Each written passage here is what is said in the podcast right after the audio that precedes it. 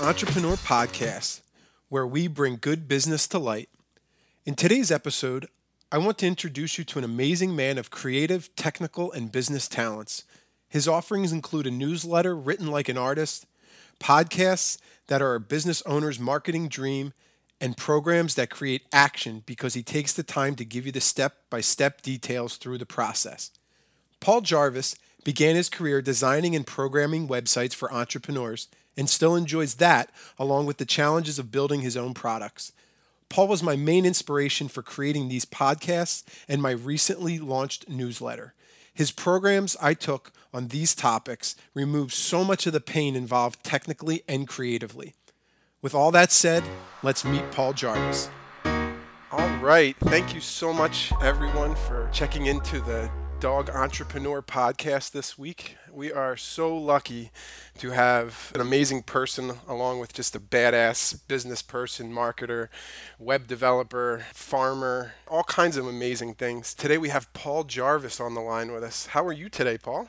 Hey, I'm good, Gary. How are you? I am wonderful, man. I am just I wanted to say you're one of the the few blogs that I actually read every week, uh, the Sunday Dispatch, and cool. it is just so filled with action-packed stuff. I mean, every every time I read it, it's makes me do something. Uh, it's not just a lot of fluff. I mean, I really appreciate everything that you share, and it's uh, like I said, very action driven. And cool. Um, so, really, I just really appreciate you sharing everything.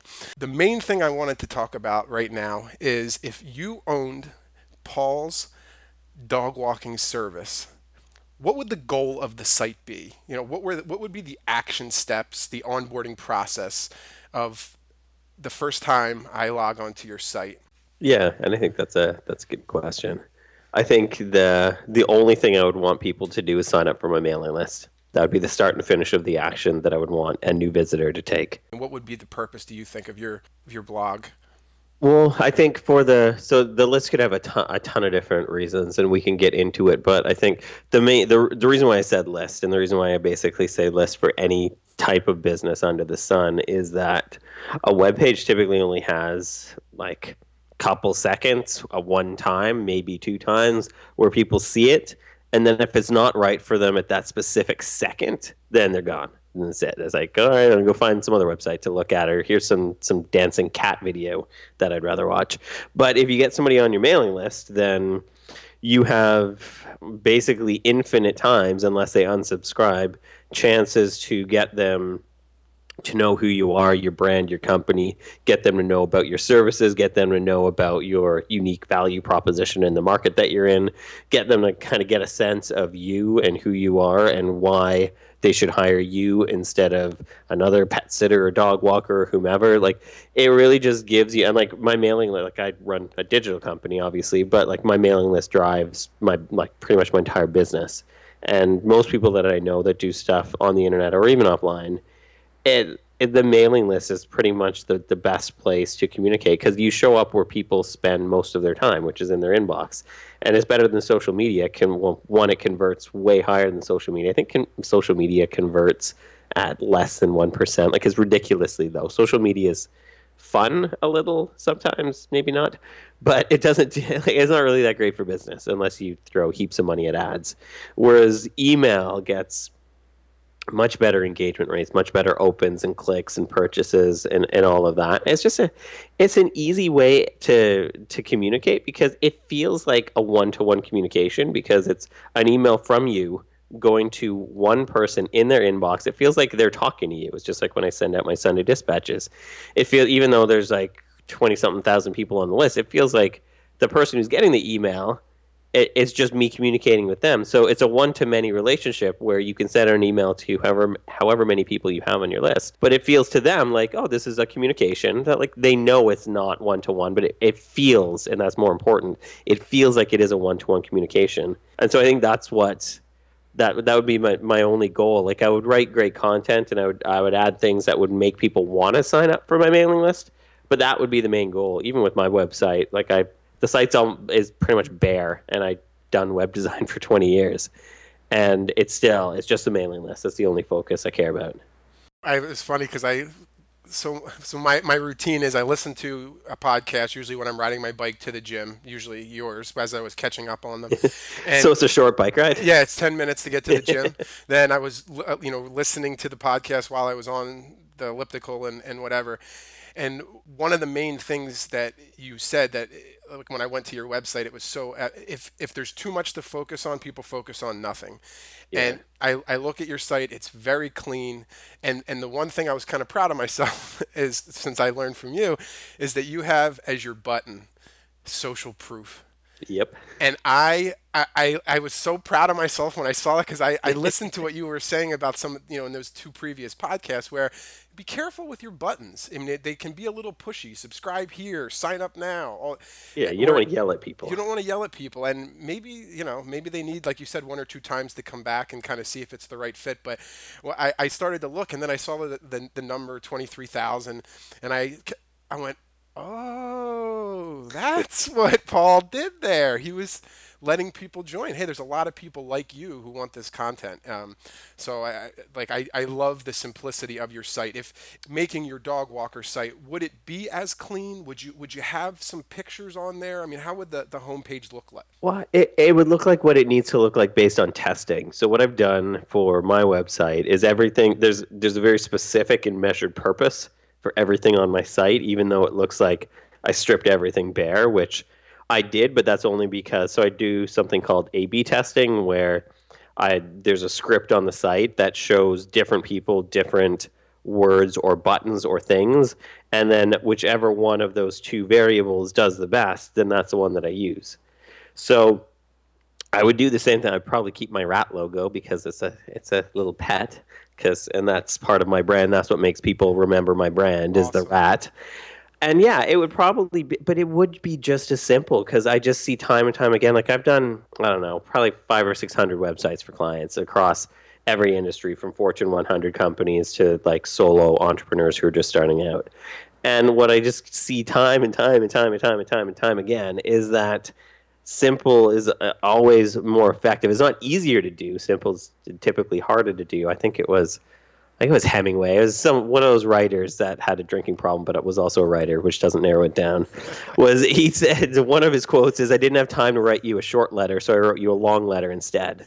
because most of the time it's easier to just put all your shit on one page like just every idea you have just all of the things all of the buttons all of the clickies and it just like it doesn't it doesn't work. It's easier to do that and it's harder to kind of pare down and see like okay what is the bare minimum of stuff i can have on the site that increases the focus of the person looking at the site that makes them want to do something next but isn't so little that there's there's nothing to do. Like it could just say it could just be a picture of my rat and it'd be like some avant-garde like art project or something, which wouldn't I doubt would work very well. I should test that. But so I think yeah, if I was uh, if I was working in that industry, I would definitely have things like like we were talking about like social proof, like my website because I've written and been featured on some um, publications that people have heard of. I have a few logos there. I have some testimonials from people because every person that I've ever worked with have asked for a testimonial from because that's just good business practice. Then, so I have a testimonial on the page. I want to attract a very specific type of person to my audience. So I make the language on my page relate directly to them and kind of repel people who wouldn't be a good fit. And it's the same for any industry. It's the same if you're if, if you're a dog walker. There's probably some people that you don't really want to work with. So you don't have to cater to everybody, and that's I think one of the, the, the scariest things in business is to kind of like niche down to a specific audience. But I also think that's where like success and happiness tied to success happens is when you get so focused on getting one specific type of client that everybody else just kind of doesn't matter. Like you can build the audience that you want to have. You're not just like stuck with the people that that pay attention. That would suck, right? So yeah, I think being very specific with the the way that you present yourself, positioning yourself in a way that shows some social proof. So it's not just you talking about yourself on your business website. I think those are all really important things. So would it be just a couple pages, maybe like a home screen and about me? Like how how would you lay the the actual website out? Yeah, it would be so it'd be a few things. It would be, um, I guess, specific to the location. So I'd want to pad it with things that would, would help with search results because it's a location specific business. Mm-hmm. I would want to pad it with um, the types of things that people would search for if they were looking for a, a dog walker. And but I would also make it very much my personality. Like if I had like a style of dog walking, or I I liked walking a specific type of dog as opposed to a different type. Like maybe I'm like the big crazy dog walker mm-hmm. that other dog walkers don't want to walk these dogs because they just go crazy. But that's my thing. I would definitely want to put that on the site. So yeah, I would have a homepage. I would ha- obviously have the mailing list because that's always the most important thing. I would have an about page, but it and and this is where a lot of people I see go wrong. Your about page isn't about you; it's about the people that you want to work with. And a lot of people kind of miss that boat because people like it, it, it's your story but told in a way that will relate to the people that you want to to pay attention or to work with you so i'd have that type of about page probably a picture of me with some dogs uh, kind of makes sense to me i'd have a services page i'd probably share my rates even when i was doing just web design i would always share my rates it's easier because you have to have less conversations Yeah, like, I, you I don't have to. People don't have to contact you and find out your rates, and then this is back and forth. It's just like this is what I charge. Here yeah. you go. I've I've had people think that there's a strategy there where they don't want to scare people off but i think it's like you said if you put the rates there and if the people if it's not the right fit it's not the right fit. It's one less phone call you have to take or exactly. in an email you have to respond. Excellent. Um, yeah. And i would have an easy way to get in touch. Like since it's a local i probably have a phone number on there or a, like text or call me because that's very low friction as opposed to like a, a 15 field email form that was going to be one of my questions. That's very you hit it right on the head. Yeah. Now, one of the things that I was I was excited to talk to you about because this this was like fascinating to me and my wife who's also in marketing talks about something similar uh, is you know keeping people in your house. A lot of times with dog walkers, they're using a lot of social media. And uh, one of the things you had mentioned in one of your podcasts was about not taking people off of your site with logos to social media. Mm-hmm. Do you think that would be something that you would do? Use social media a little more if you had this style of business versus the one you're in, or would you, again, try to cover that on your website if it was pictures or the cute posts? I mean, people like to see pictures of their dogs walking with their dog friends every day. So, w- would that be maybe an industry that you would change your opinion on that, or would you? Or would you keep that separate? Like, how would you handle that? Yeah, so I mean, I, I agree with your wife, who's very smart. where it's like you need to play mostly in the playground that you can control. And I call it playgrounds, right? So you have to play in the playground that you can control. So you can take your bouncy ball and go home if you get pissed off. But like, and then use social media the same as they do now. Like it's it, they're outposts. So they're good ways to get people. They're good small touch points for people, but you don't want to put your entire business on a platform that you can't control. It's just like okay, Facebook changed their algorithm. If you want to reach the people who like your page, you got to pay five bucks or fifty bucks or five hundred dollars, mm-hmm. right? Like it. You don't have control. Like they can take their bouncy ball and start charging you access to that ball, right? So it's like you got to be careful with places like that. I'm not saying don't use those things, but you can use those things, but then always kind of be gently drawing people back to th- something that you can control, like your mailing list or your yeah. website or your website to get people on your mailing list. Because then, if you don't like the way your email service provider works, you pick another one. You want to export it from like Aweber and move to Mailchimp. Grab your list, dump it. You take everybody with you to wherever you want to go. With Facebook, it's like you can't take all the people that like your page somewhere else because it doesn't it doesn't translate like that. So yeah, I would definitely use social media because that's where people spend their time. But like I said right at the very beginning, it doesn't convert very well. Mm-hmm. But it's a good way to just show up so people remember you because you want to have as many touch points as possible, regardless of. Like when I was just doing web design, I would. I only had probably like 10, 15, maybe 20 clients a year. And like that was all I needed for that type of business and now I obviously need a much bigger audience because my, my services cost or my products cost a lot less than their products instead of services.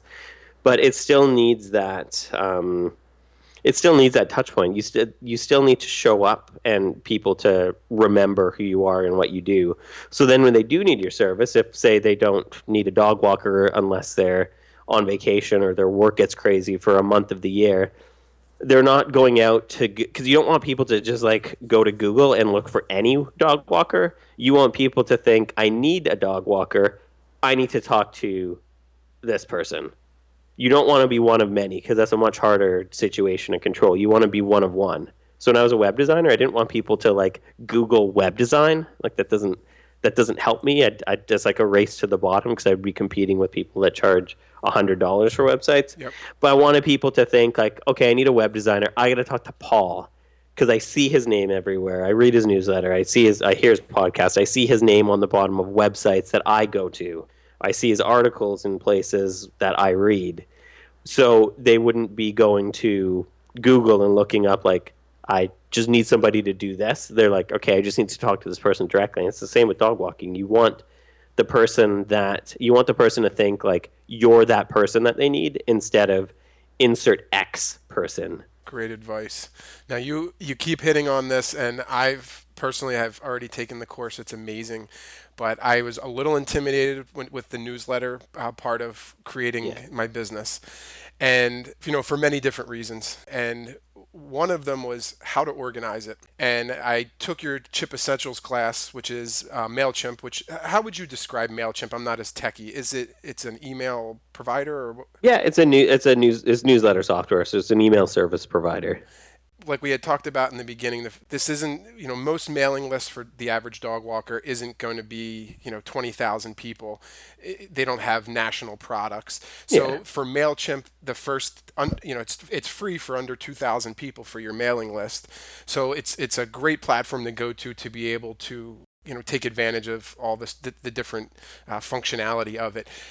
You know, Chimp Essentials, like I know how it helped me.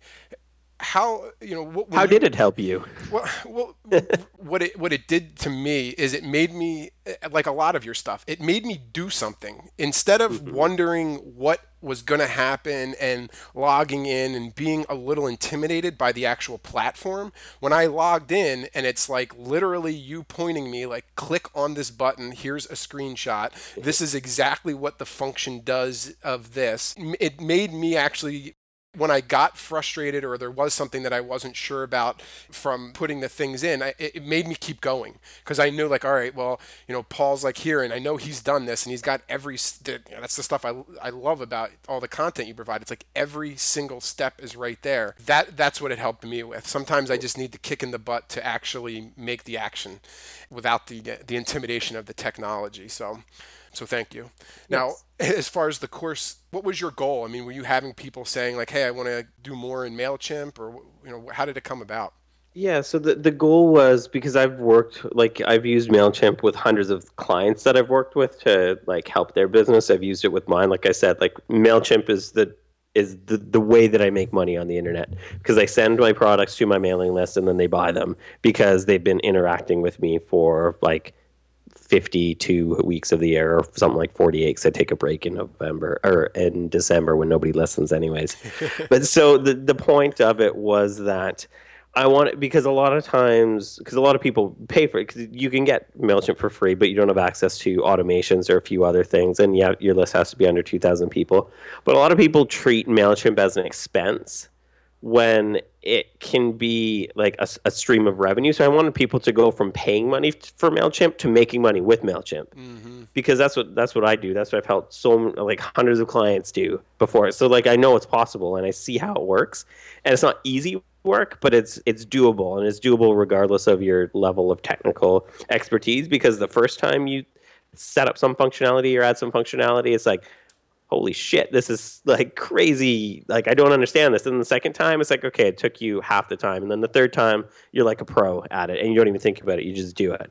So I just wanted people to be able to set things up to, to make their to make their email marketing smarter, to like send the right email to the right person at the right time. So segmenting their list, organizing people into groups, onboarding people properly, setting up automation sequences so they're so people are getting emails even if you're not like replying to them. So there's a whole bunch of things that I just I want, just wanted people to use Mailchimp better because it's a great platform and I, I really like it. I mean, you're one of the, the people that I see that really gets like the most out of it. When I when I looked at the course, I was like, "Whoa, there's all these functions in Mailchimp." I thought you just put people in there, and then uh, I mean, it was just it was amazing to to be able to create create the content and turn it into, like you said, an expense to actually an, an income producer. Yeah. So yeah, I highly recommend it for anybody that's you know trying to expand either into. I I mean, would you say it's more for the course creator? Because I know that's part of it too, or, or was that a separate? Yeah, that's that's kind of separate. So I, I think it's for the the course is for people that have a business. So if you if you have a bit if you make money, then the course is pretty much for you.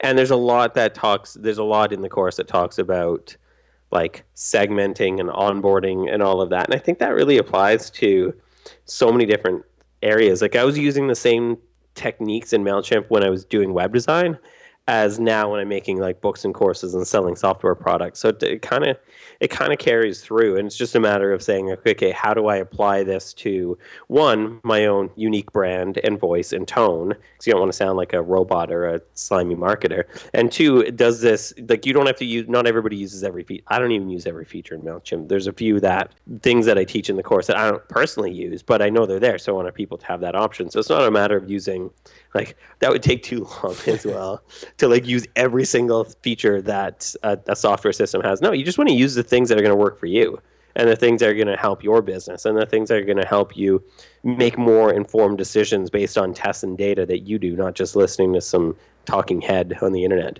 I want to end the podcast with this one thing. Does your mom and dad's opinion of your website matter? No.